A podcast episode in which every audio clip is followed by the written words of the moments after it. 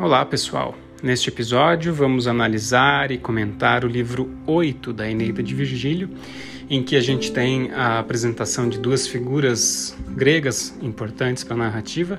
Uma delas é o, é o rei Diomedes, que, tendo voltado né, vitorioso da guerra contra os troianos, ele, um grego, um dos maiores heróis gregos uh, da Ilíada, agora vai ser consultado pelos homens do turno uh, num pedido de aliança. Então, uma comitiva vai até ele. E do lado de Enéas, ele vai ouvir a profecia do rio Tibre, que vai aparecer para ele em sonho, de que ele tem que buscar o auxílio de um rei grego também, dessa vez o Arcade Evandro, que construiu a sua cidade, uma colônia grega, uma pequena cidade bucólica, camponesa, com um cenário muito bonito e que no fim das contas foi construída e foi fundada no local onde no futuro será fundada Roma. Então a gente vai ver Enéas uh, iniciando uma relação de amizade, uma relação de aliança muito forte com o rei Evandro e com o filho do rei, Palante, que vai ser uma figura fundamental na, na guerra que vai se desenvolver a partir do livro 9. Uh, e aqui a gente vê Enéas passeando com o rei Evandro e vendo o festival em honra ao Hércules que eles estão fazendo lá na cidade do Evandro. Então, um canto idílico, um canto bonito, um canto tranquilo, uh, para a gente poder se preparar para a carnificina e para a violência que vem nos próximos. Então, até breve uh, e espero que vocês gostem.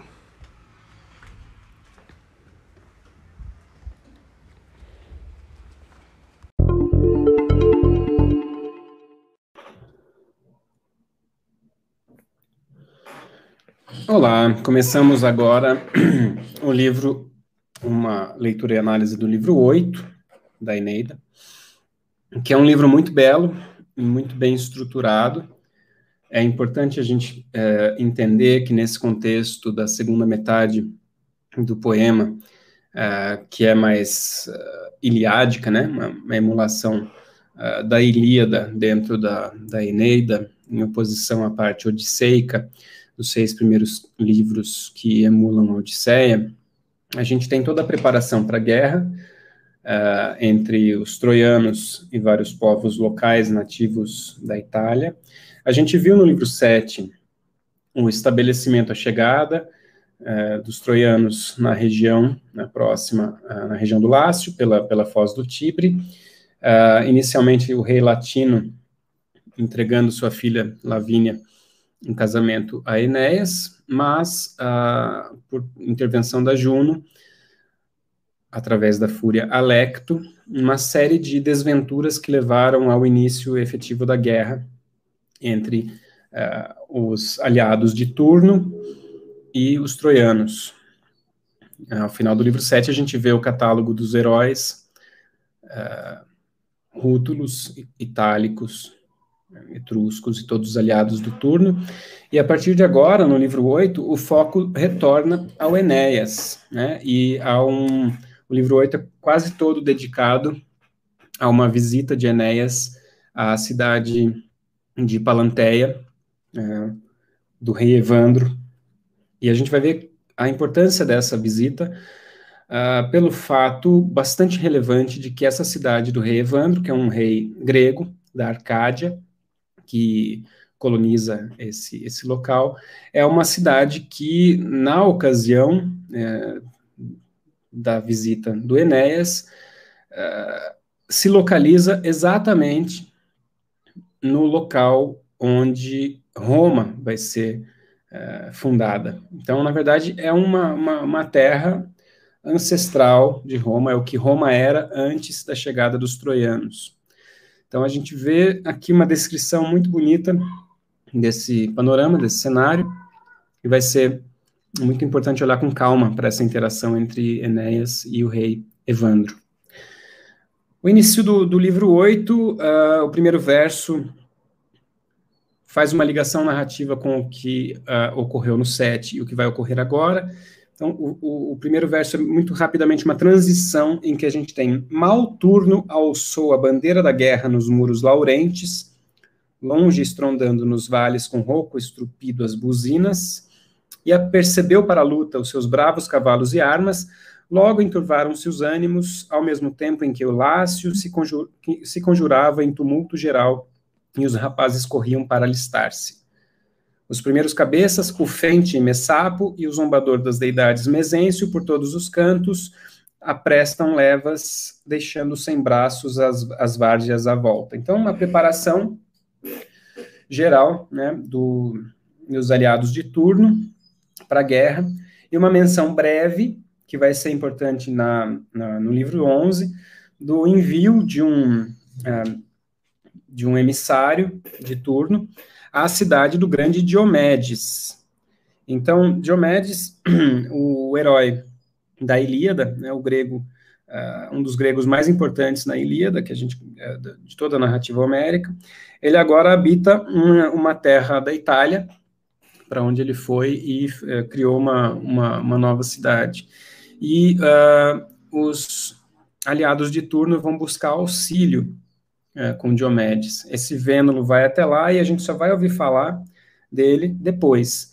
Muito rapidamente, no verso 18, a narrativa sintetiza o que aconteceu antes e passa o foco narrativo para Enéas. Então, tais ocorrências do Lácio traziam num mar de cuidados o herói troiano, que a tudo procura atender. Sua mente, vários projetos pesava, cada um da maior importância, sem atinar com a medida mais certa naquela apertura. Então, a narrativa volta para Enéas, Enéas está muito ansioso porque tem muita coisa na cabeça.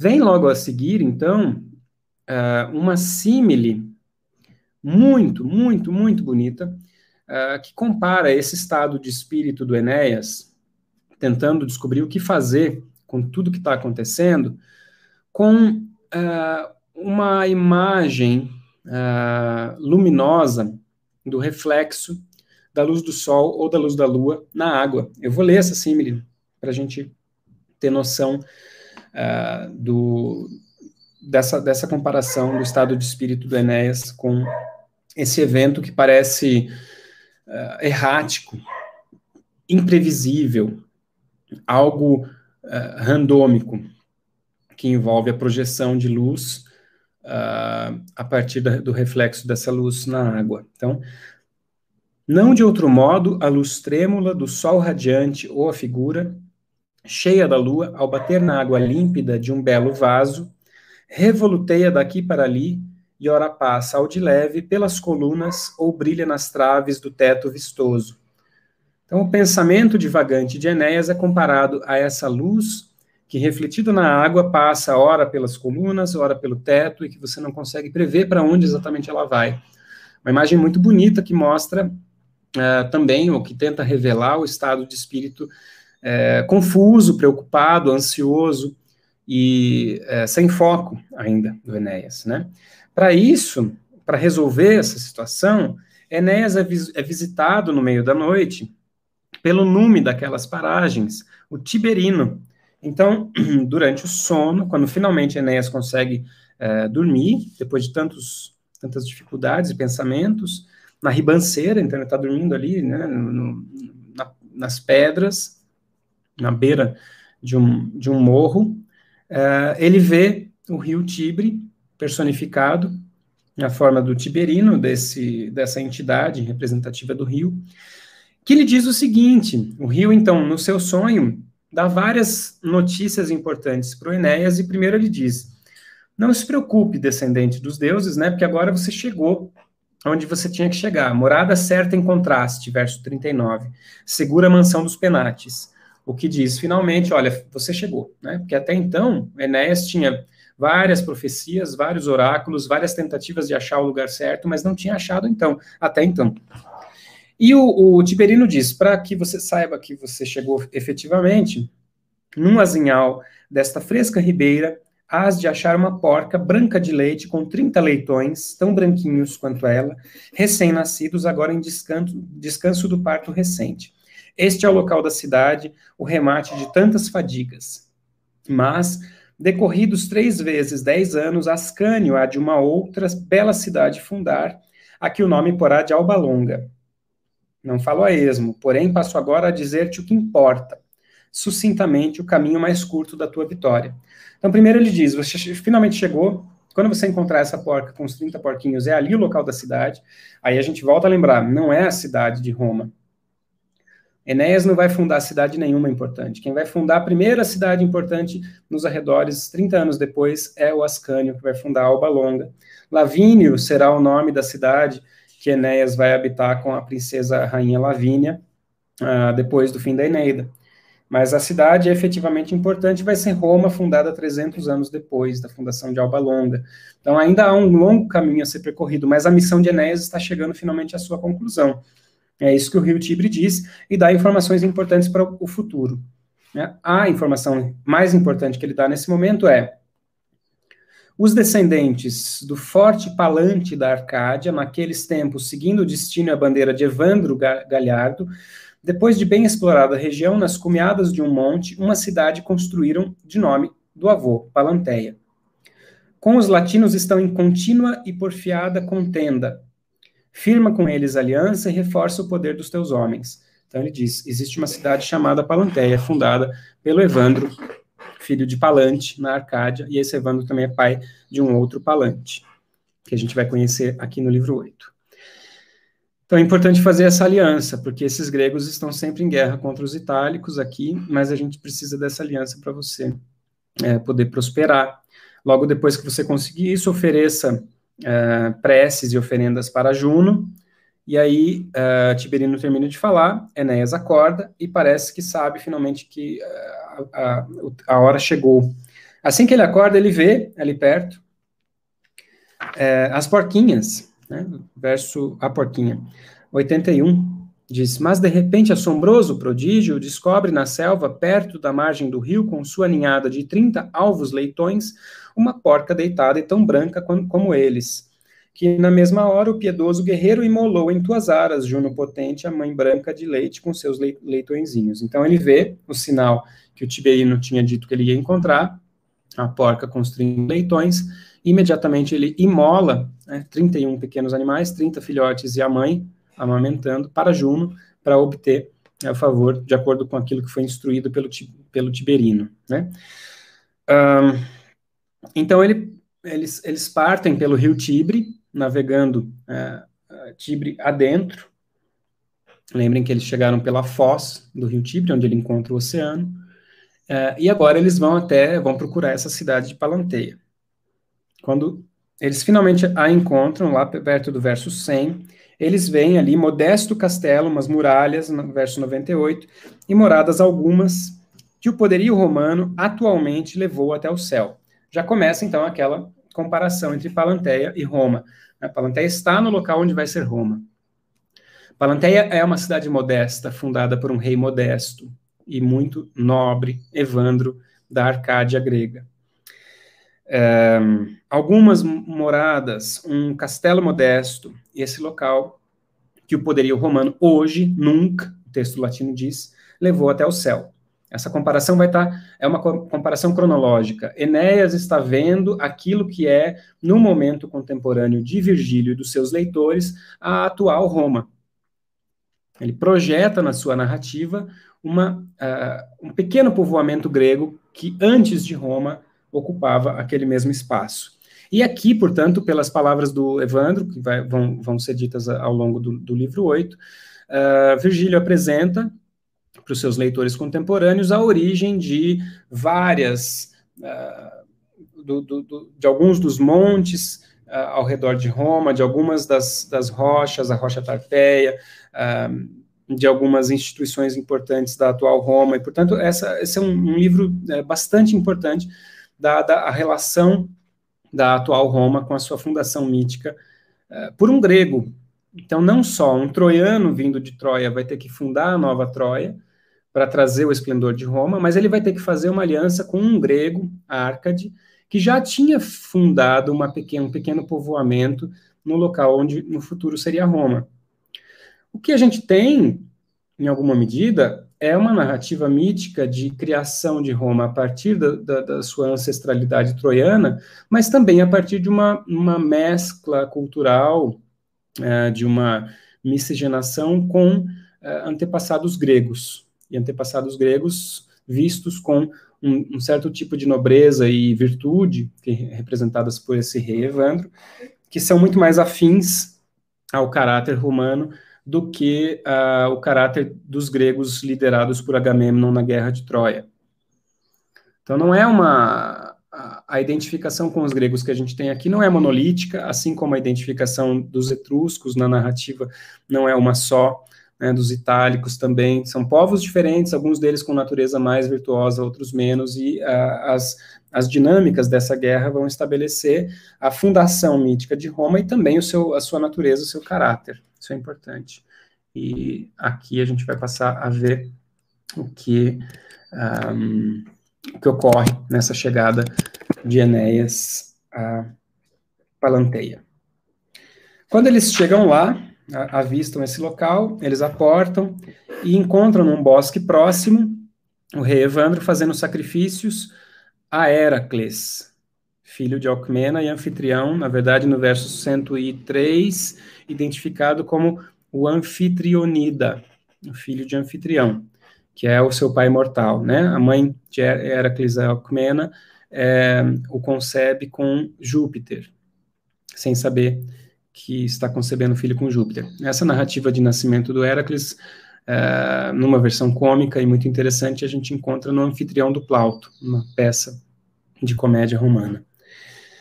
Lá também está o filho Palante, esse jovem, é, que está ajudando nesses sacrifícios. Eles imediatamente deixam as mesas e Palante é o primeiro a falar com os troianos com a lança e diz: Jovens, que causa vos trouxe por encobertos caminhos? Quem sois? Para onde ides? O escopo de vossa entrada e a mensagem de agora é de paz ou de guerra? Enéas responde, e a resposta dele é: a primeira fala dele com Enéas e Palante é: Troianos vês, e estas armas inimigas dos povos latinos que com soberba expulsaram-nos dos territórios nativos. A Evandro viemos buscar Anunciai-lhe que chefes troianos de alto valor vêm pedir-vos aliança e trazer-vos reforços. Então Palante diz: podem chegar e falar com o meu bom pai. E a primeira coisa que Enéas faz ao descer do seu navio é apertar a mão de Palante.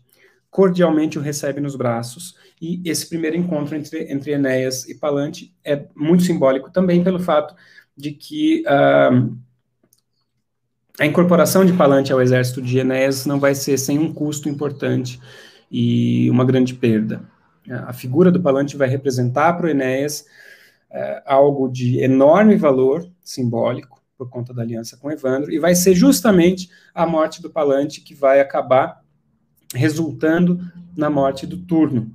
Algo próximo da relação que Aquiles tem com Pátroclo, a gente vai ver aqui na relação que Enéas tem com Palante. Né? Guardadas as devidas proporções, porque o Palante aqui é, chega depois, né? ele não é um companheiro do Enéas já de muito tempo, e ele tem a idade de seu filho Ascânio, e, portanto, representaria a nova geração e o futuro, assim como o finado Astyanax, nas palavras da Andrômaca anteriormente, quando Enéas passa pela uh, terra habitada na Trácia, se eu não me engano, uh, por Heleno e Andrômaca. Andrômaca se lamenta muito de seu filho, que teria a mesma idade que, que o Ascânio, não estar mais vivo, porque ele representaria essa transição né, para o futuro dos troianos. Então, Palante é uma figura muito importante. Tá? Essa uh, aliança que começa a se estabelecer aqui não é por acaso. A gente precisa levar isso em consideração desde o primeiro momento em que eles começam a conversar. Então, Enéas se dirige a Evandro, já o chamando uh, de optime graiugenum, ou seja, ótimo dos gregos, o mais excelente dos gregos, uh, e se apresenta, e na sua apresentação, Enéas usa um, um, um recurso argumentativo que é muito potente, porque ele associa a sua estirpe troiana à estirpe troiana, à estirpe do Evandro da seguinte maneira. Eu vou ler o trecho todo e depois eu sintetizo o que ele está dizendo. Ele diz: Dárdano, pai primitivo que os muros de Troia construíra, filho de Electra, uma Atlântida, dizem-no os gregos em peso, passou-se para os troianos. Electra de Atlante proveio, o poderoso, que o peso do mundo nos ombros sustenta. Avô paterno em Mercúrio vestes, que Maia formosa trouxe a luz bela do dia no monte Silene gerado. Maia, se crédito damos a velhas notícias, de Atlante veio, o mesmíssimo Atlante que os astros do Empírio carrega. A esse modo, de um tronco comum, deduzimos os galhos. Enéas está dizendo, as nossas gerações vêm de um mesmo tronco. Da seguinte maneira, Dárdano, que é o fundador de Troia, é, que nasceu naquela região onde eles estão agora, é filho de uma Electra, que é filha do titã Atlas, que é aquele que depois é punido com o castigo de sustentar o mundo nas costas.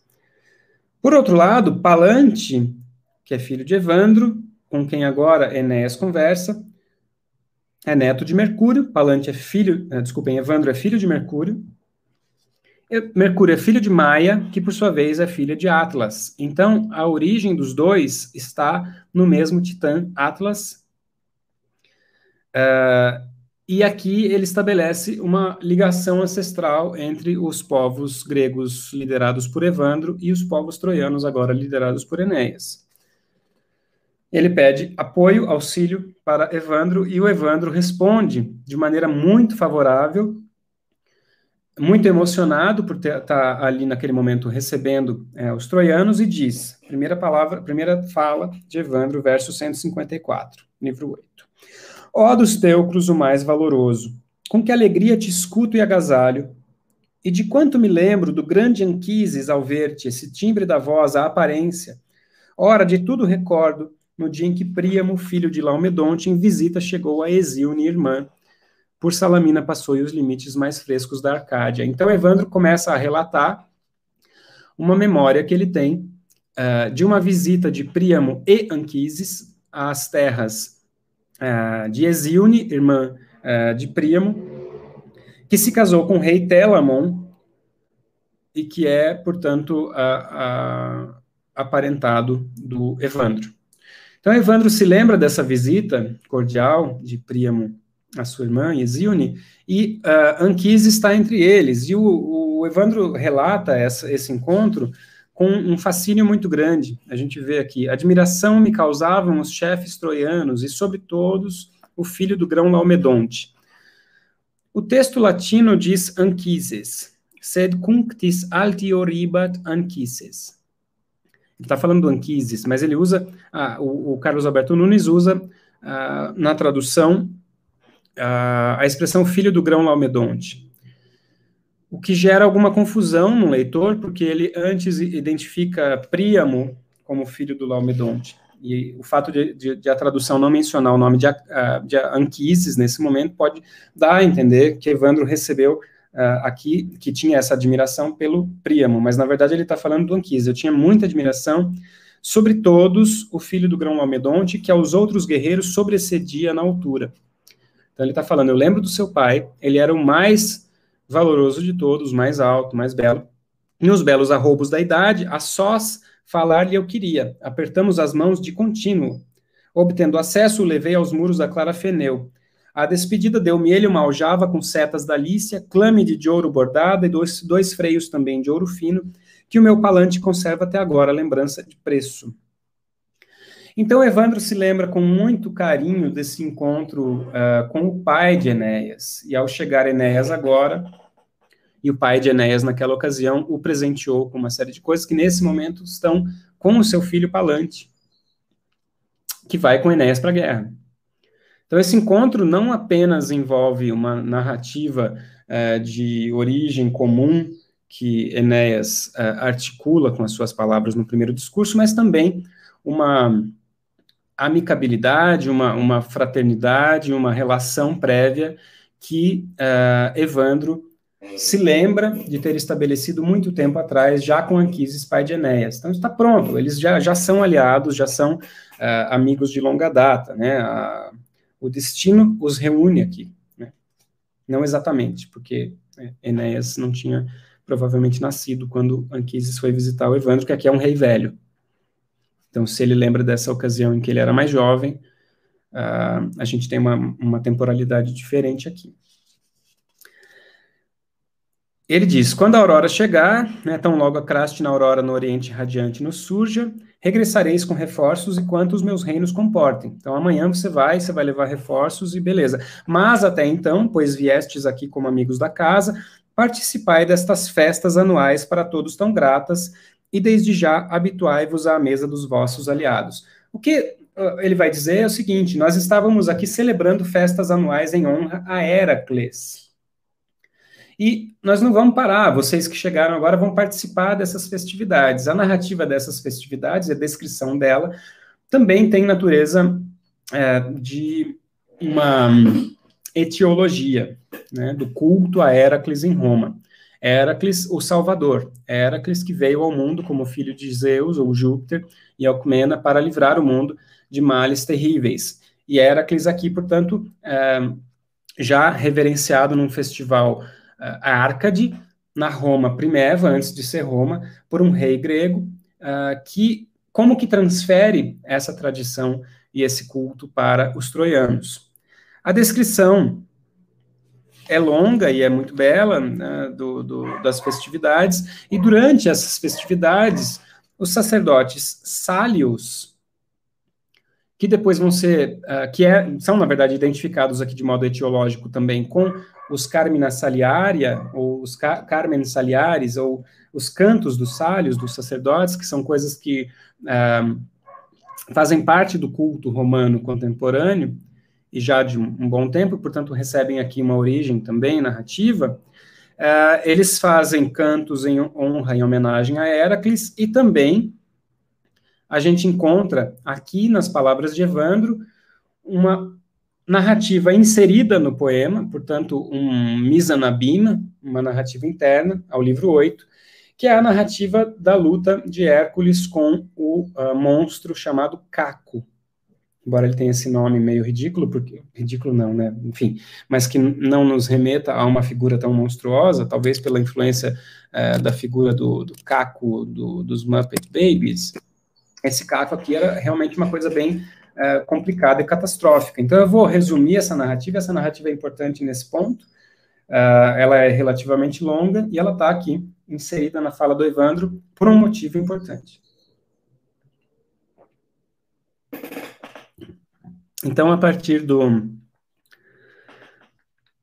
do verso 190, ele mostra o pico de um certo rochedo e diz que lá há uma vasta espelunca, uma caverna, esquecida no meio de ingentes ruínas. O valhacodo escondido na selva profunda e sem luzes do imano caco, meio homem talvez, meio fera sem nome, que o sol jamais visitava. De tépido sangue banhado sempre vapores soltava. Das portas odientas pendiam tristes cabeças humanas, troféus sanguinosos do monstro. Fora Vulcano seu pai pelas falses, fornalha sinistra, fogo expelia. Ao andar, balançava a feroz corpulência. Então, essa descrição do Caco, um filho de Vulcano que habita o topo, uma caverna no topo de uma montanha, também é uma, uma descrição que nos lembra, é, de alguma maneira, a descrição de um vulcão. Né? O próprio fato dele ser filho do deus do fogo Vulcano uh, e lançar fogos do alto de uma montanha, parece narrar, assim como no caso do Erix, do Etna, na, Sicília, desses dois outros montes importantes, uh, narrativas que identificam vulcões a gigantes de eras pré-olímpicas e assim por diante. E esse caco monstruoso, que era muito cruel, que pendurava cabeças humanas, né, como troféus ali fora, etc. Uh, em algum momento, foi visitado pelo vingador dos mais fracos, o Alcides. Alcides, filho de Alceu, neto de Alceu, na verdade, que é o pai de Alcmena, é o Hércules. Hércules, numa visita à região, pastoreando os touros uh, que ele tinha uh, retirado do Gerião de Três Corpos, aqui a gente vê várias alusões aos trabalhos famosos eh, de Hércules, os Doze Trabalhos, e pastoreando esses touros do Gerião, em um dado momento, o Caco é, acabou roubando quatro touros do Hércules. Hércules ficou muito revoltado e uh, tentou divisar um plano para tirar esses touros lá da caverna do Caco. Ele não conseguia, uh, pegou a sua clava, tentou bater na montanha, Caco não saía. No verso 220, o Evandro dá um detalhe pitoresco dessa narrativa, que diz: Nessa ocasião, nossos pais viram Caco tremer, inaudito, cheio, os, cheios os olhos de espanto, nas asas do vento se atira para a espelunca lá do alto, ou melhor, criou asas o monstro. Então, num dado momento, o Caco voa né, até o alto da montanha e se esconde dentro da sua caverna. E esse monte, que está sendo apontado ali por Evandro, já que ele está no território que depois vai ser Roma, é efetivamente o Monte Aventino, que é um dos, do, do, dos montes ao redor do Fórum, ao, ao redor, uh, que, que, que são montes famosos de Roma. Hércules não consegue acessar esse monte, não consegue fazer nada, senta-se cansado no vale, verso 232, e aí ele tem uma ideia. Ele vê uma rocha lá no alto, muito grande, uh, pendendo à sinistra do lado do rio, e pela direita empurrando-a, abalou-lhe as raízes com dois ou três safanões para, ao fim, em mais forte investida, precipitá-la no abismo. Então ele basicamente arranca o topo da montanha com três ou dois safanões. É... Aí, tendo arrancado o topo da montanha, o... os antros do Caco do palácio vastíssimo de Caco, verso 400 e 242, se patentearam, deixando bem claro o covil tenebroso. Não de outra forma, se a terra se abrisse até o centro, por forte sacudidela e as moradas do inferno deixassem patentes, pálidos reinos dos deuses odiados, o báratro e mano, de uma e outra ponta veríamos, e os manes lá dentro a correrem. Do mesmo modo, estonteado com a luz subitânea do dia, Caco, apanhado nas próprias entranhas do monte escavado, solta rugidos medonhos, enquanto de cima o grande Hércules pedras lhe atira incessantes, frechadas e paus, o que achasse. A, a símile que vem aqui é uma símile muito poderosa também, porque ao arrancar o topo da montanha, Caco fica desesperado, como se o chão tivesse se aberto de repente e as moradas infernais tivessem sido abertas para o mundo exterior, e os monstros lá de baixo, os deuses, correndo para lá e para cá, é o que a gente vê nessa imagem da símile do, da terra aberta, né, ilustrando o que acontece lá dentro. Então, a, a luta entre eles uh, é descrita em termos muito vívidos, até o momento em que, no verso 260, a gente tem o seguinte, 259. Debalde, o monstro da goela, expeliu seus incêndios inócuos. O Salvador, num momento, nos braços o aperta, fazendo saltar-lhes os olhos e o sangue secar na garganta já fria.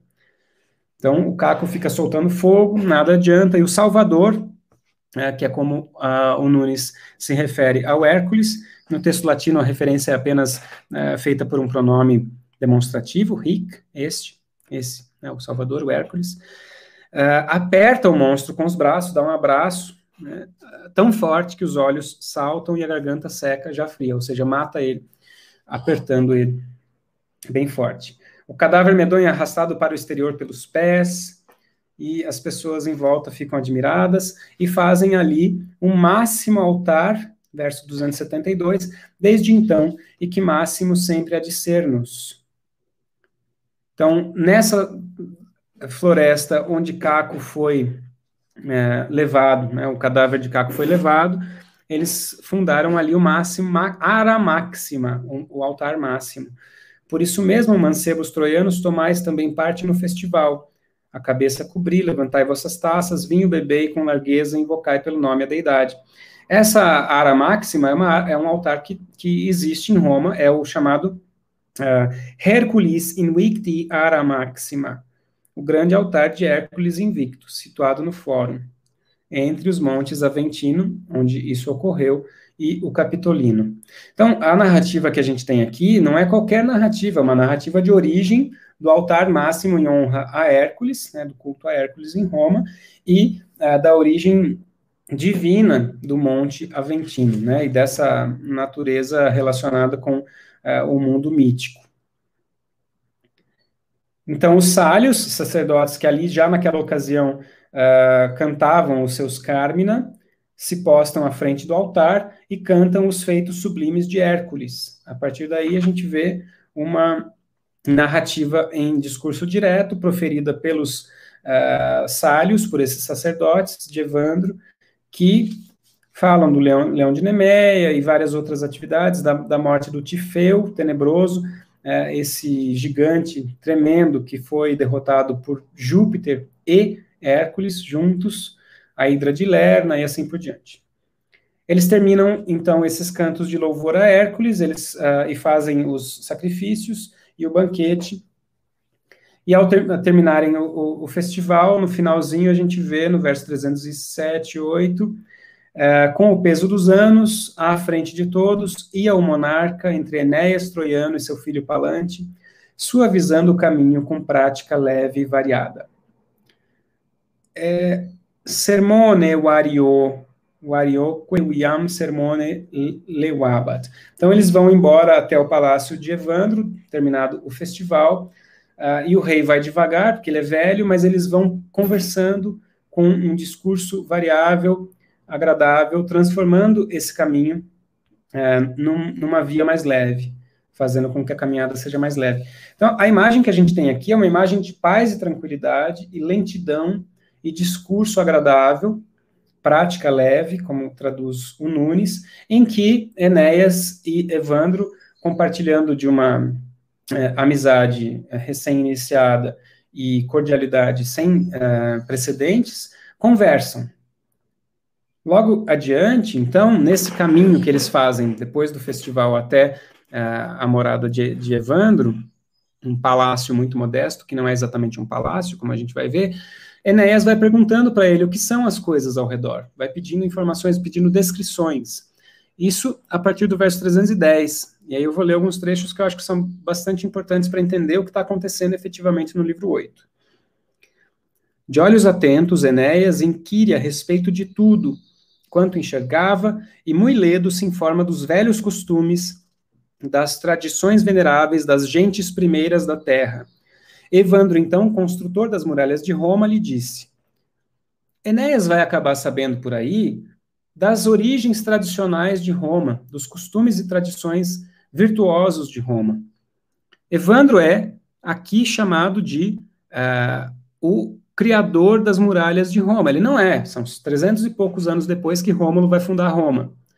Mas aqui, neste mesmo local, é que Roma vai ser fundada. E, portanto, a virtude desse rei Árcade e as histórias que ele tem para contar e uh, os costumes e tradições e leis já criados ali, que ele vai relatar a partir de agora, são o fundamento da virtude romana.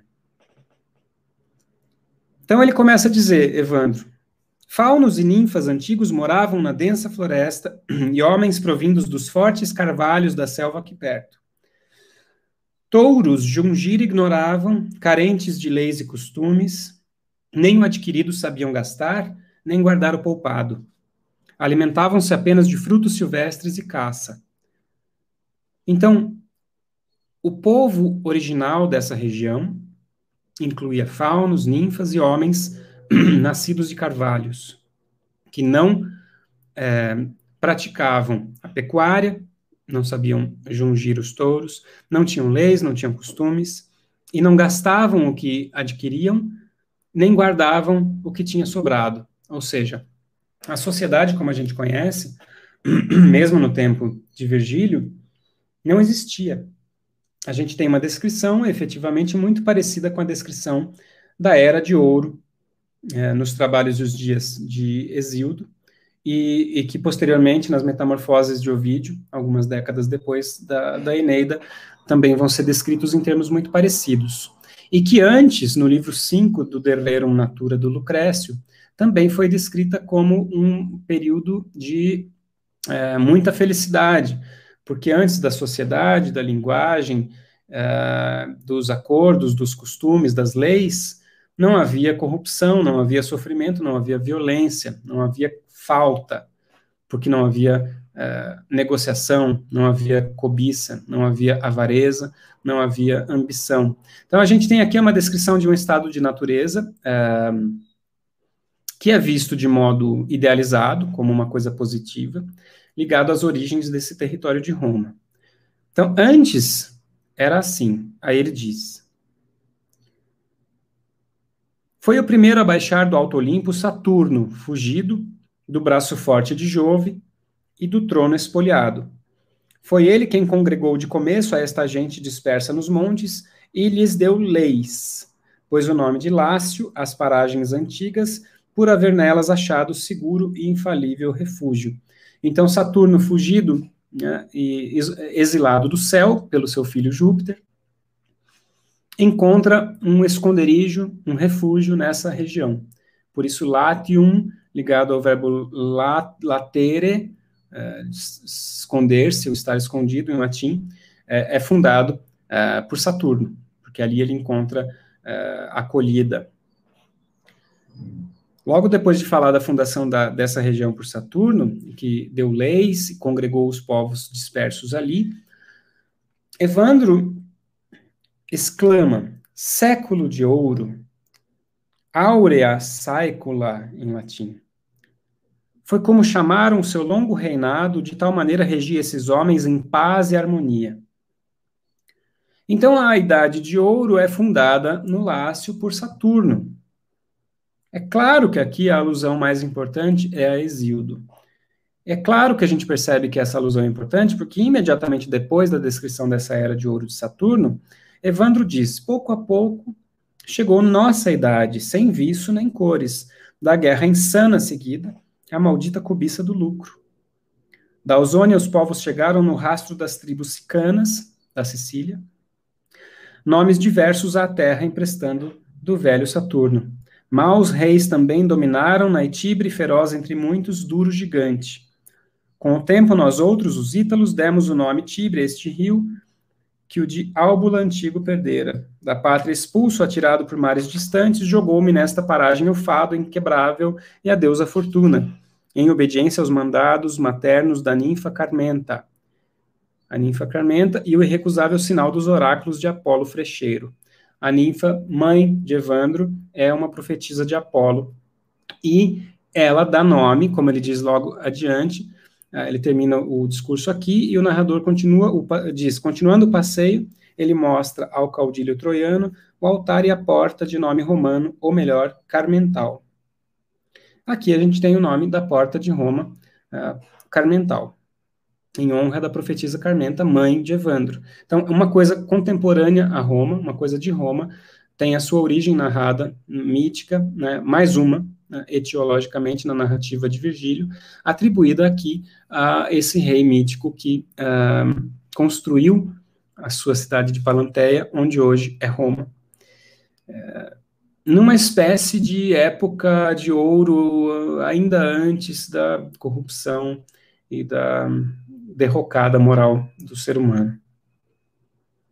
Depois ele mostra a floresta espaçosa que Rômulo Asilo denominou, asylum em latim, uma floresta, uma região uh, da floresta em que se acolhiam estrangeiros, refugiados, sem lhes perguntar a origem e razão de sua imigração, de acordo com a nota do, do, do João Ângelo na edição do Carlos Alberto Nunes, demonstrando também, junto com isso, e com a hospitalidade de Evandro para com Enéas, e uh, com a ideia de que Lácio é a região que acolhe uh, Saturno exilado, que Roma é uma terra de, uh, que recebe bem os estrangeiros e que recebe bem os conquistados e os refugiados. Uma espécie de fama uh, que Roma acaba conquistando um pouco pela sua estratégia de conceder cidadania romana aos povos conquistados e manter os seus costumes e sua língua na medida do possível, uh, em troca de, de pagamento de tributos e uh, da, da implantação de exército e administração nesses locais. Não é exatamente acolhimento tranquilo e perfeito a todos os vencidos e refugiados, mas o que acontece é uma espécie de tentativa de vincular as políticas de acolhimento eh, e, se a gente puder dizer assim, hum, não exatamente acolhimento, mas talvez leniência, me foge uma palavra boa para descrever esse processo agora, mas talvez eu me lembre depois.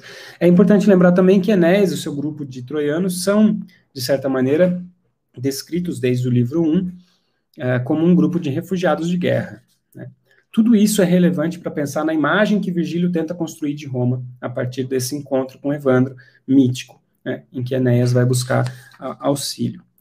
Depois ele uh, menciona vários outros lugares, como Lupercal, uh, o Argileto, a Rocha Tarpeia, o Capitólio, e assim por diante. Eu vou adiantar um pouco. As fortalezas primitivas eles avistam. Primeira fortaleza é, fundada por Jano, depois uh, que alguns dizem que foi Jano que fundou, outros dizem que foi Saturno. E no Fórum Romano de agora, diz o narrador no verso 360, 359, a gente tem um remate dessa narrativa, em que a gente uh, ouve o seguinte: dessa maneira, em colóquio amistoso, à morada chegaram pobre de Evandro. Então, eles finalmente che chegam até a morada de Evandro, que é descrita como pobre, e no fórum romano de agora, disperso, via-se o armento, o rebanho. Mugidos no bairro também das Carinas. Então, locais onde hoje, em Roma, a gente tem uh, o rebuliço da grande quantidade de gente e uh, a administração do maior império do mundo, e a cidade mais populosa do mundo, talvez, na, na, nessa época. A gente vê aqui Enéas visitando quando ela tinha simplesmente um monte de boi. Acho ótimo isso aqui, inclusive, porque é que nem aquela coisa de quando a gente mora há muito tempo em algum lugar, ou quando chega em algum lugar e alguém mais velho que habita esse lugar há muito tempo olha e fala para uma série de prédios e fala assim: ah, tá vendo isso aqui? Era, era tudo mato. É isso que Evandro está dizendo. Tá vendo isso aqui, ó?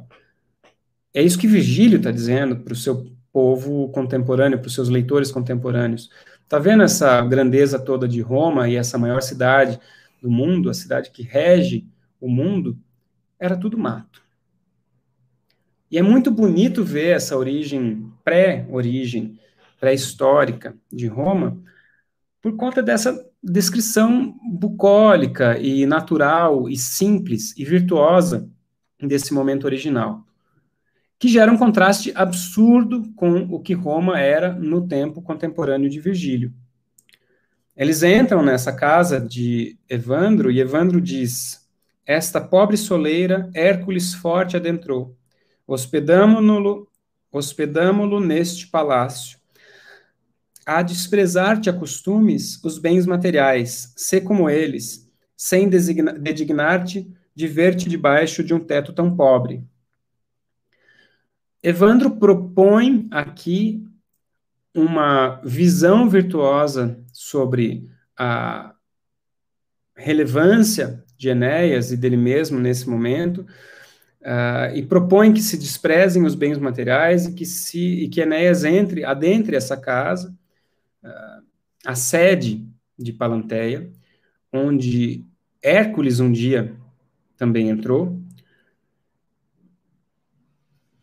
quase que sintetizando na proposta de culto à pobreza e à simplicidade, à virtude das origens uh, naturais e nada ambiciosas dessa Roma árcade, um conjunto de uh, virtudes que derivam da mera ausência da ambição, se a gente voltar para a comparação com o livro 5 da, do De Rerum Natura do Lucrécio, que fala da origem do mundo e da origem da humanidade, uma espécie de antropologia histórica da espécie humana, e também é, das narrativas das eras, tanto em Exildo quanto depois em Ovídio, a gente vê que é, os tempos considerados é, dourados de, de antão, de outrora, de quando as coisas eram melhores, etc., não são só relacionados com o passado glorioso, porque,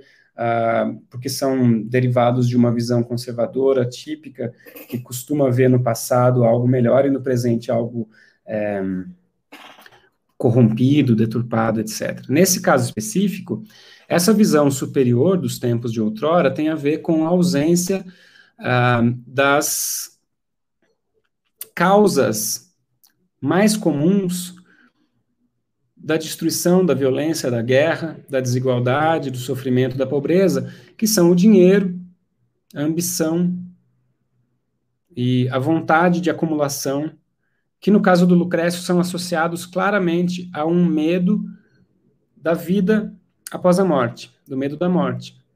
As pessoas temendo que sua alma no outro mundo é, venha a sofrer castigos por coisas que elas fizeram, acabam dando valor demais às coisas do mundo e se apegando a riquezas, a dinheiro, etc. E é, para o Lucrécio, algo como o medo da morte ou a visão de que existe uma vida após a morte, ou a visão de que a alma permanece depois do corpo morto, de uma forma ou de outra, é que geram essas ansiedades humanas que levam à acumulação, à, à acumulação de riquezas, à ambição extremada, ao desejo pelo poder, ao apego extremo ao poder e assim por diante, que geram guerras e pobreza, sofrimento, destruição, etc. É algo como, ou algo parecido com essa visão que é, em essência, epicurista, né, a visão do Lucrécio, parece estar proposta nas palavras do Evandro aqui. A virtude está na era de ouro, quando as pessoas não davam uh, importância para os bens materiais. Né? Despreze os bens materiais. Isso é um preceito epicurista.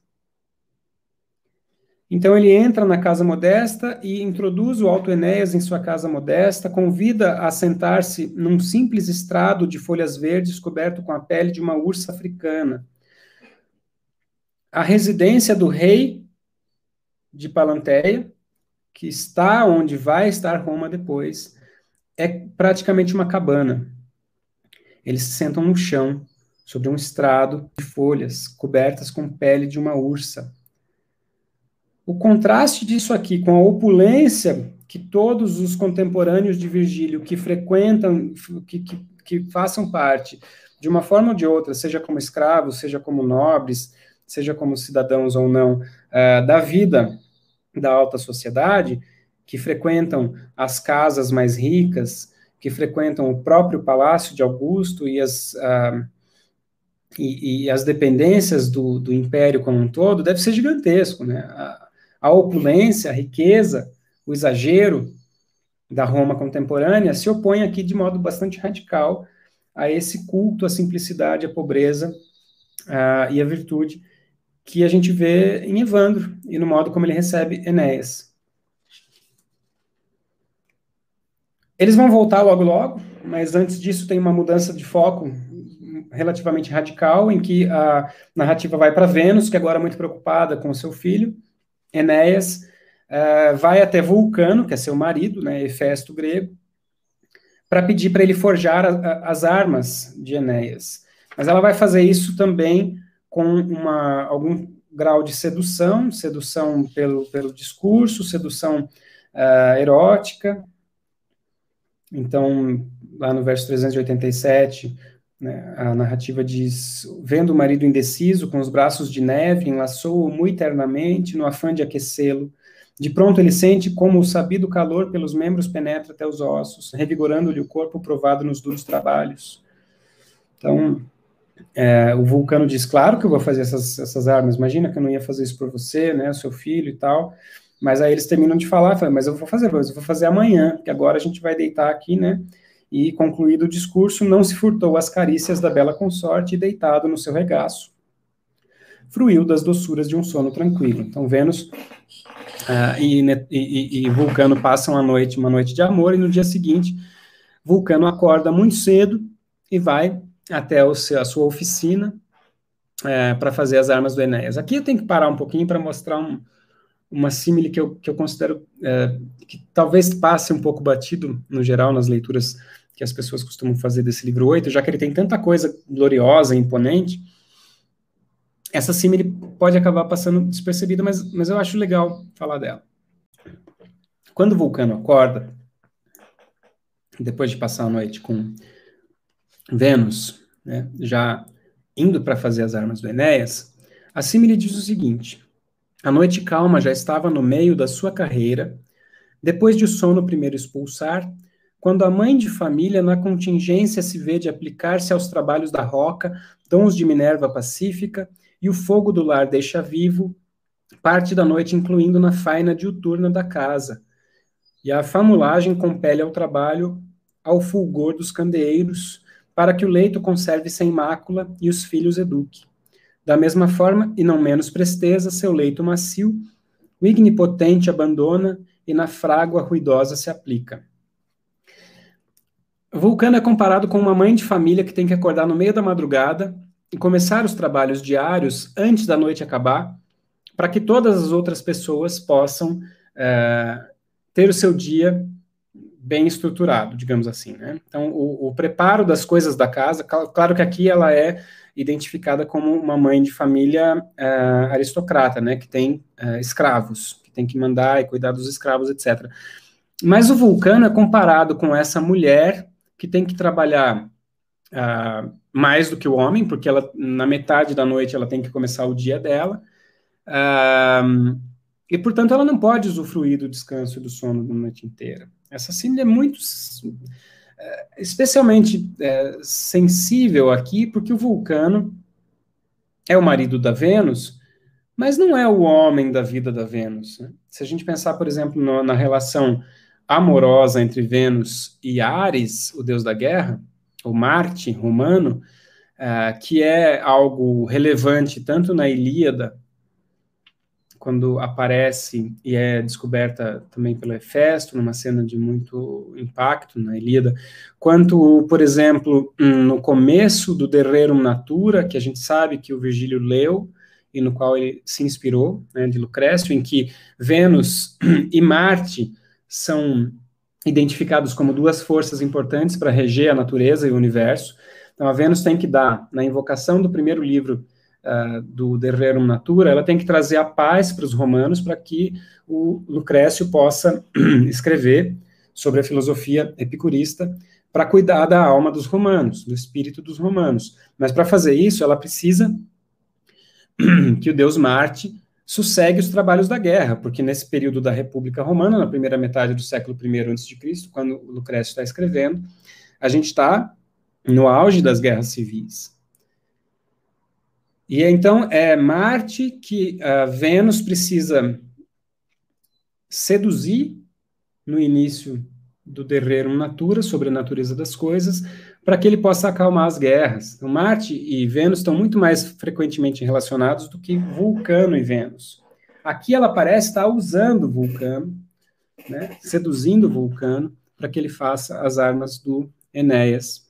E Vulcano é, Vulcano é apresentado com essa virtuosidade de uma matrona, né, de uma esposa, de uma mãe de família que cuida de absolutamente tudo, desde a metade da madrugada. Também é sensível perceber que quando a narrativa volta, logo depois, o foco volta para Evandro e Enéas, eles estão acordando também no meio da madrugada.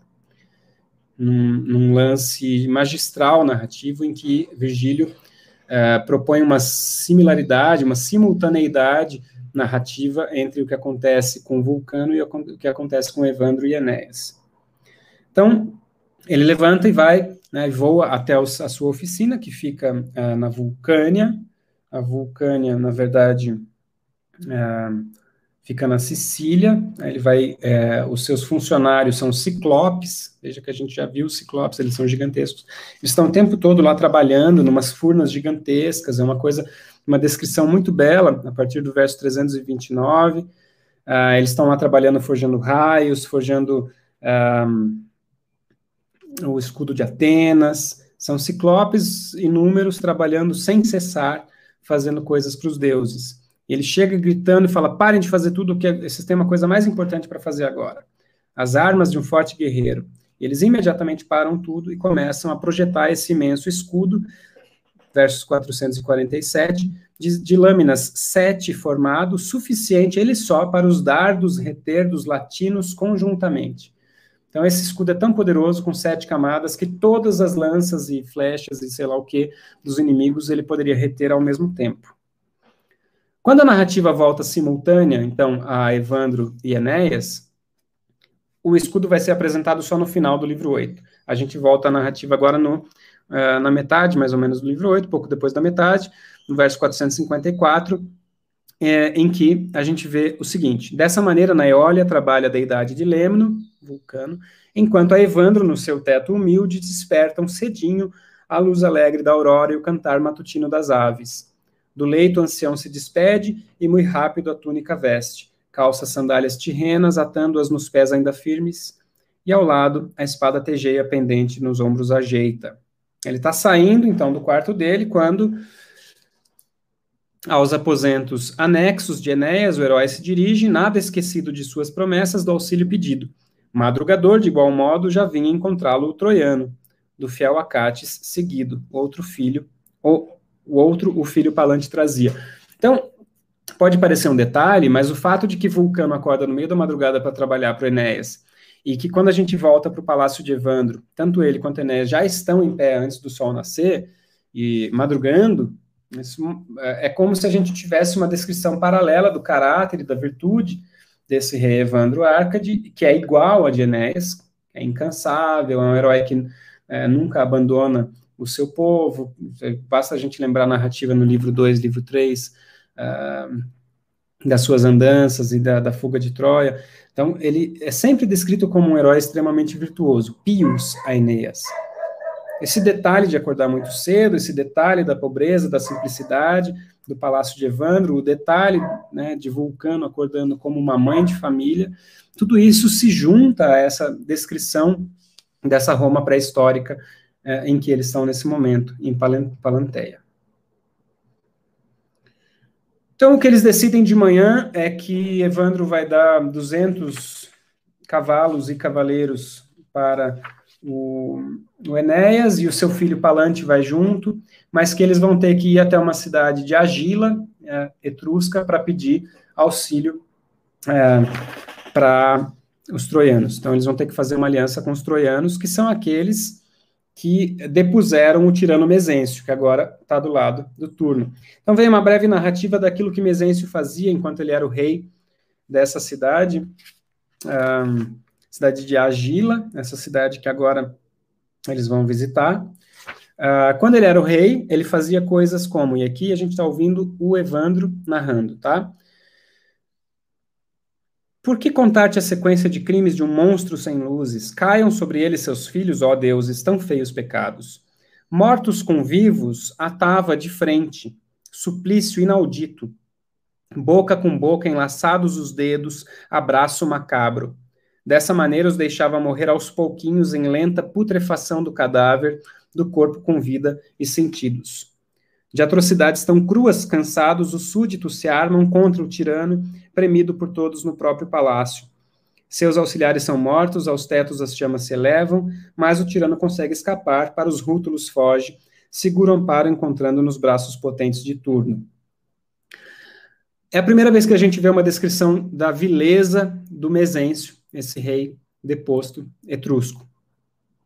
Essa descrição também é importante por contrastar o caráter virtuosíssimo de Evandro, uh, Enéas, dos troianos, uh, eh, etc., em oposição ao, tanto ao turno que recebe esse monstro Mesêncio, é, psicopata, genocida, uh, e o próprio Mesêncio. Então, quando ele era rei, ele torturava pessoas, amarrando pessoas vivas com cadáveres para que elas morressem do contágio com esse cadáver. Então elas ficavam lá grudadas, boca com boca, com o cadáver, até elas mesmas morressem apodrecidas né, com esse cadáver junto. negócio horroroso. Até que as pessoas se cansaram e uh, fizeram um motim e depuseram esse rei. Mas aí ele fugiu e foi re bem recebido pelo turno. Então, o que está acontecendo? Está acontecendo que nós estamos sendo apresentados a uh, lados opostos em uma guerra em que, de um lado, a gente tem a alta virtude, a piedade de Enéas e Evandro, e do outro lado, a gente tem a, a crueldade de um genocida como Mesêncio uh, e do turno, que o recebe.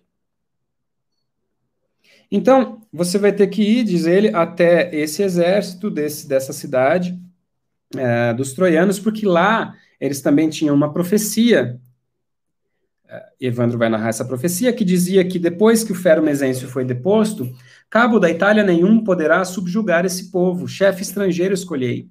Então, o, um arúspice velho não nomeado diz para eles que só um estrangeiro poderá ser o chefe, o líder desses etruscos. Então, o Tarconte, atual chefe desses, desses etruscos, mandou um embaixador até lá, um caudilho de grande peso, com cetro e coroa e outras altas insígnias, para assumir o comando das tropas do Império Tirreno.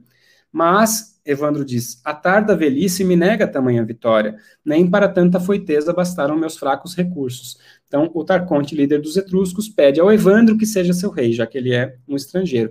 É a mesma narrativa do estrangeiro, do, do, do oráculo, que disse ao latino que só um estrangeiro chegaria para poder ter a, mãe da sua, a mão da sua filha e casar e ser o, o rei daquele local. Então, aqui também é um estrangeiro. E esse estrangeiro também é o Enéas, embora seja outra uh, profecia. Então, ele vai ter que ir até lá falar com Tarconte para se apresentar como esse estrangeiro. Evandro oferece, então, seu próprio filho, dar-te-ei, verso 514, de, de crescença, meu filho Palante, desta velhice, consolo e esperança. Na escola de um bravo se habituará com os trabalhos de Marte. Então, o Palante está sendo entregue pelo Evandro para lutar com o Enéas, mas também simbolicamente, ele está sendo entregue para ser criado pelo Enéas como um grande guerreiro. Quase como se houvesse aqui uma transferência de paternidade. É, o, o, claro que o, o, Evandro espera, ao entregar seu filho Palante para o Enéas, que ele vença a guerra e volte um herói. Não está esperando que o filho morra lá, ele vai morrer. Mas o, o Evandro simbolicamente entrega seu filho Palante para os, as mãos de Enéas e dessa maneira ele vai ser levado, uh, vai ser conduzido por um herói, por um, um grande herói, o Enéas, de uma maneira que o próprio Evandro, já, já muito velho, não pode fazer. Nesse momento, ele também entrega 200 cavaleiros né, para acompanhar o Enéas. Nesse momento, a Vênus manda um relâmpago, que é entendido, e um trovão, que são entendidos como, como portentos divinos, e o Enéas entende aquilo como: ó, oh, eu acho que eu vou receber as minhas armas.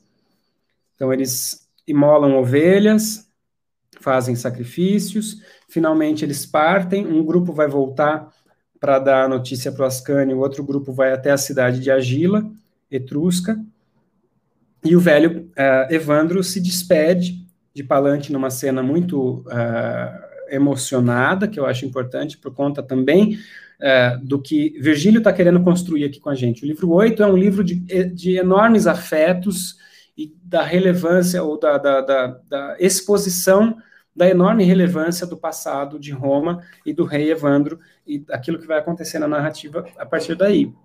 Então, Evandro se despede, no verso 560 e diante, da seguinte maneira: Ai, se o vigor dos meus anos primeiros, a força de Jove, me restituísse ao vencer sobre os, sobre os muros da forte Preneste, toda a vanguarda inimiga e queimar seus escudos na pira. Com este braço ao rei Érilo enviou para o Tártaro escuro, que ao nascimento três almas ferônias sua mãe concedera, etc. Então, ó, oh, eu gostaria de ter de novo a juventude, né, para fazer como eu fiz quando tomei a cidade de Preneste, matei não sei quantas pessoas, etc.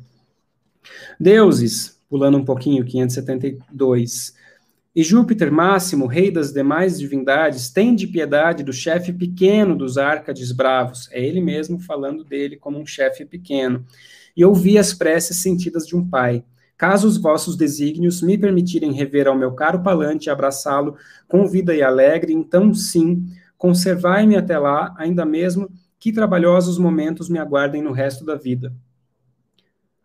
Então, ele pede aos deuses: por favor, me deixem estar vivo quando meu, meu filho voltar, mesmo que depois disso é, trabalhos terríveis me ocupem pelo resto da vida. O que é quase como uma, uma profecia é, trágica, ou como uma ironia dramática na tragédia é efetivamente isso que vai acontecer, só que Palante vai voltar morto. Então, quem vai estar vivo é o Evandro, e o que vai acontecer com ele depois é uma vida de sofrimento por ter perdido seu filho. Então, ele, ele está prevendo a verdade, só que de um jeito errado, ou sem saber o que ele está prevendo. Isso é praticamente a definição de ironia dramática que a gente vê na tragédia com frequência. Mas se me ameaças, fortuna, com algo de triste memória, inenarrável, agora, agorinha, a dor grande atalhai-me, enquanto é incerto o temor, imprevista a desgraça futura. Enquanto filho do meu coração, meu consolo, meu tudo, posso apertar-te nos braços, não venha ferir-me ferir os ouvidos tão duro anúncio. Destarte, despede-se em prantos o velho do filho amado. Uh, então, o que ele pede é que eu esteja, para os deuses, que eu esteja vivo quando ele voltar, mesmo que o resto da minha vida seja horrível. Caso contrário, se isso não for acontecer, ele pede: me matem agora, para não ter que sofrer tudo isso.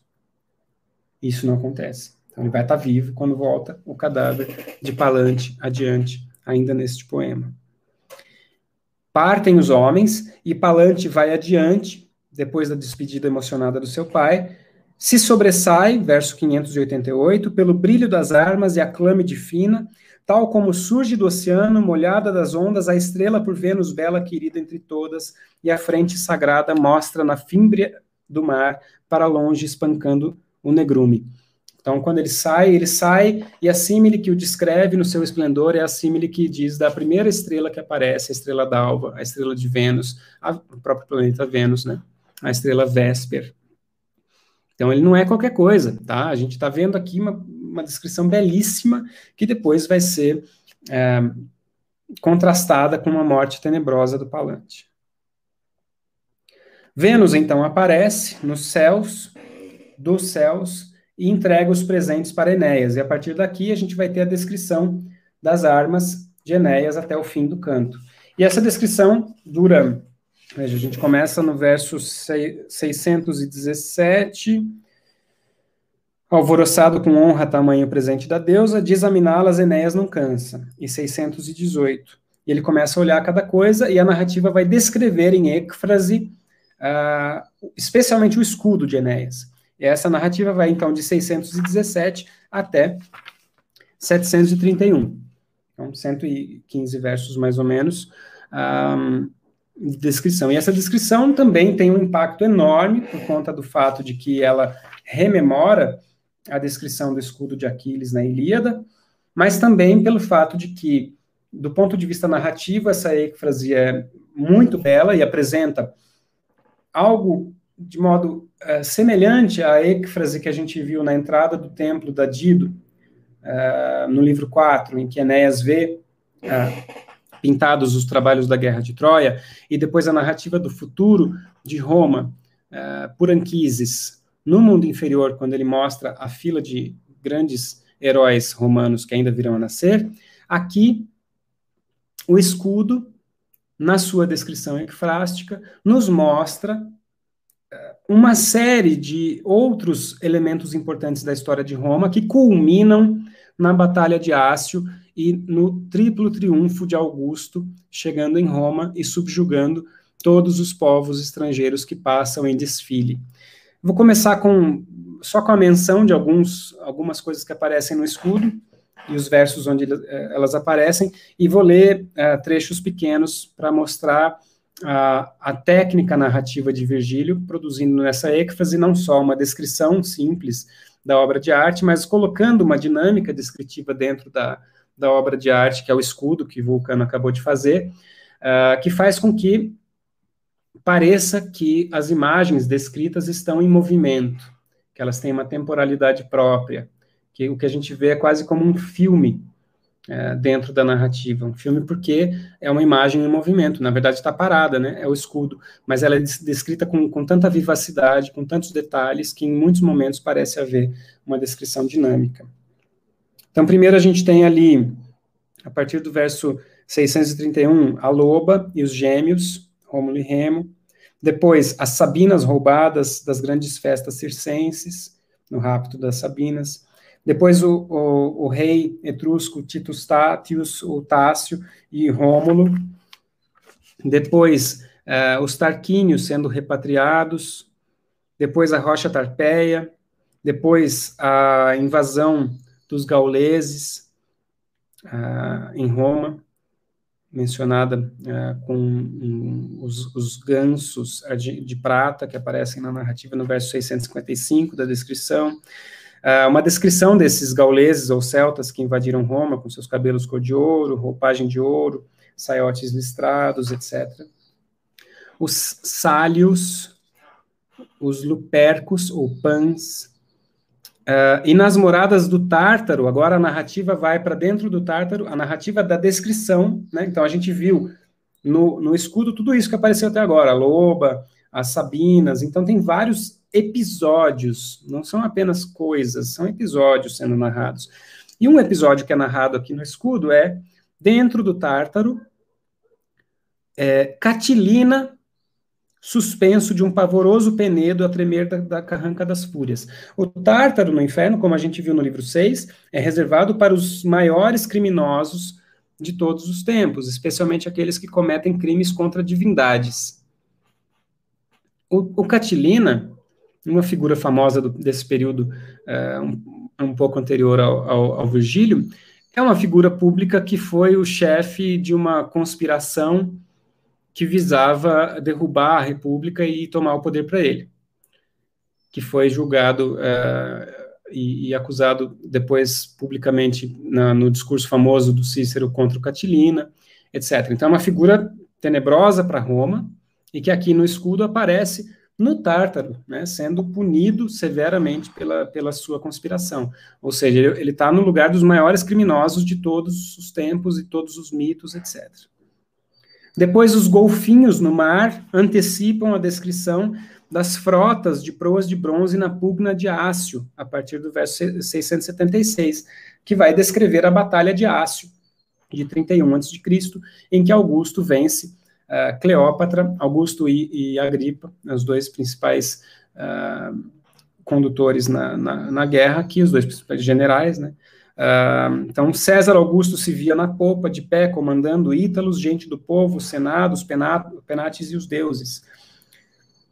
Brilhava-lhe sobre a cabeça a estrela paterna do Júlio César, que uh, foi deificado e virou uma, um deus e uma estrela. No outro lado do navio, na descrição, destaca-se Agripa, dirige seus homens, a fronte cingida pela coroa rostrada, marcial distintivo dos fortes. Por outro lado, com pompa asiática, ou seja, barbárica ope, em latim, com é, vestimenta ou com aparato bárbaro, Antônio, seguido de variegadas coortes, senhor do, já dos povos da Aurora, do Mar Vermelho, da Báctria, do Egito inteirinho, e acompanhado, vergonha romana, da esposa egipciana. Então, Antônio já vestido à moda egípcia, ou bárbara, porque nesse momento aliado da, da rainha do Egito, Cleópatra, que não é nomeada aqui, ela só é uh, identificada como uma grande vergonha, Nefas, a rainha da, do Egito, que são os dois inimigos aqui nesse momento uh, que vão ser vencidos na última grande batalha uh, que estabelece a, a vitória completa de Augusto e a sua coroação como princeps, como imperador de Roma. A descrição é tão viva diz o narrador, no verso 691, que pensaras que as cícladas nadam soltas do fundo ou que montes se batem com montes em luta, tal a violência das torres das naves, dos fortes guerreiros, fachos ardentes arrojam, voadores venábulos de ferro, jorros de sangue recente as campinas netúneas tingiam. Então, o próprio narrador diz, ao descrever o escudo, que ele estava tão belamente e detalhadamente esculpido, né, inscrito com as imagens que Vulcano ali colocou, que você pensaria que as ilhas das Cícladas estavam nadando para lá e para cá, ou que os montes estavam se batendo contra os montes. Poderia ver os fachos lançados, né, de fogo, as lanças lançadas, os jorros de sangue. Então, é, é, é, é bem gráfica a descrição, uh, e portanto não é só uma descrição visual uh, de um objeto na, na, forma de um texto literário, mas é uma descrição vívida e dinâmica de uma cena, ou de uma série de cenas que supostamente estão ali representadas no escudo. Também a gente tem na descrição, logo depois, toda a caterva de deuses monstruosos ao lado de Anubis, o ladrador, Contra Vênus se atira Netuno e Minerva, no meio deles, na terra, insculpido, uma vorte se agita, cego de raiva, desde o alto os ajudam as fúrias maldosas. Então a gente vê uma descrição de luta entre deuses, os deuses egípcios liderados por Anubis, com cara de cachorro, que é o deus dos mortos, é, e os deuses romanos, Netuno, Minerva, Marte, Vênus, ajudados pelas fúrias. Então, é uma, é uma, uma teomaquia, é uma fúria de titãs, né? uma luta entre deuses. Depois também a gente vê a intercessão de Apolo nessa batalha, auxiliando os romanos e matando uh, e, e, vencendo a batalha, a fuga de Cleópatra. Então, a narrativa diz: o ignipotente a pintar ao fugir dos destroços da pugna, pálida e trêmula, expulsa das ondas dos éfiros brandos. Então, o narrador diz que Vulcano pintou Cleópatra da seguinte maneira: essa é mais ou menos a dinâmica da narrativa da êcfrase aqui colocada. E, finalmente, César também, verso 714, no seu tríplice triunfo é levado até os muros da Grande Roma a cumprir os seus votos, sagrando 300 templos aos deuses da Itália de bela e imponente estrutura. Vibram as ruas com tanta alegria, folguedos e aplausos, coros das nobres matronas nos templos, por todas as aras, Ante os altares novilhos jaziam de fresco imolados, e o próprio César, num umbral assentado do templo marmóreo de Febo Apolo, examina os presentes dos povos vencidos e os dependura nas portas soberbas. Desfilam cem povos intermináveis de vestes e línguas e de armas estranhas, nômades, raça infinita, vulcano em esculpira, africanos de mantos soltos aos ventos, mais léleges, cários, gelonos no arco peritos, o Eufrates de Amanso também se adiantava, fortes morinos do extremo da terra, habitantes bicornes, renos indômitos da Ásia, o Araxes que a ponte estranhava. Aqui se encerra a descrição do, uh, do escudo, com a última cena do César, depois do seu triunfo, sentado no seu templo de Apolo, uh, recebendo os povos conquistados, 100 povos de lugares, línguas, costumes, roupas diferentes, dando presentes e se submetendo a, ao império de Augusto. Então, a narrativa ecfrástica do escudo termina com o momento contemporâneo de Roma, da soberania absoluta do triunfo de Augusto. E logo depois que a narrativa se encerra, a gente tem os três últimos versos do livro 8, que também sumarizam tudo isso de um jeito que é uh, muito gráfico e muito belo, porque dizem o seguinte: Exulta Enéas à vista do escudo do forte ferreiro, dom de sua mãe, muito embora o sentido lhe escape dos quadros. Então ele fica exultante, achando lindo, mas não sabe o que, que aquilo quer dizer ainda, claro, porque ele está no passado, né? Nós e os contemporâneos de Virgília que sabemos.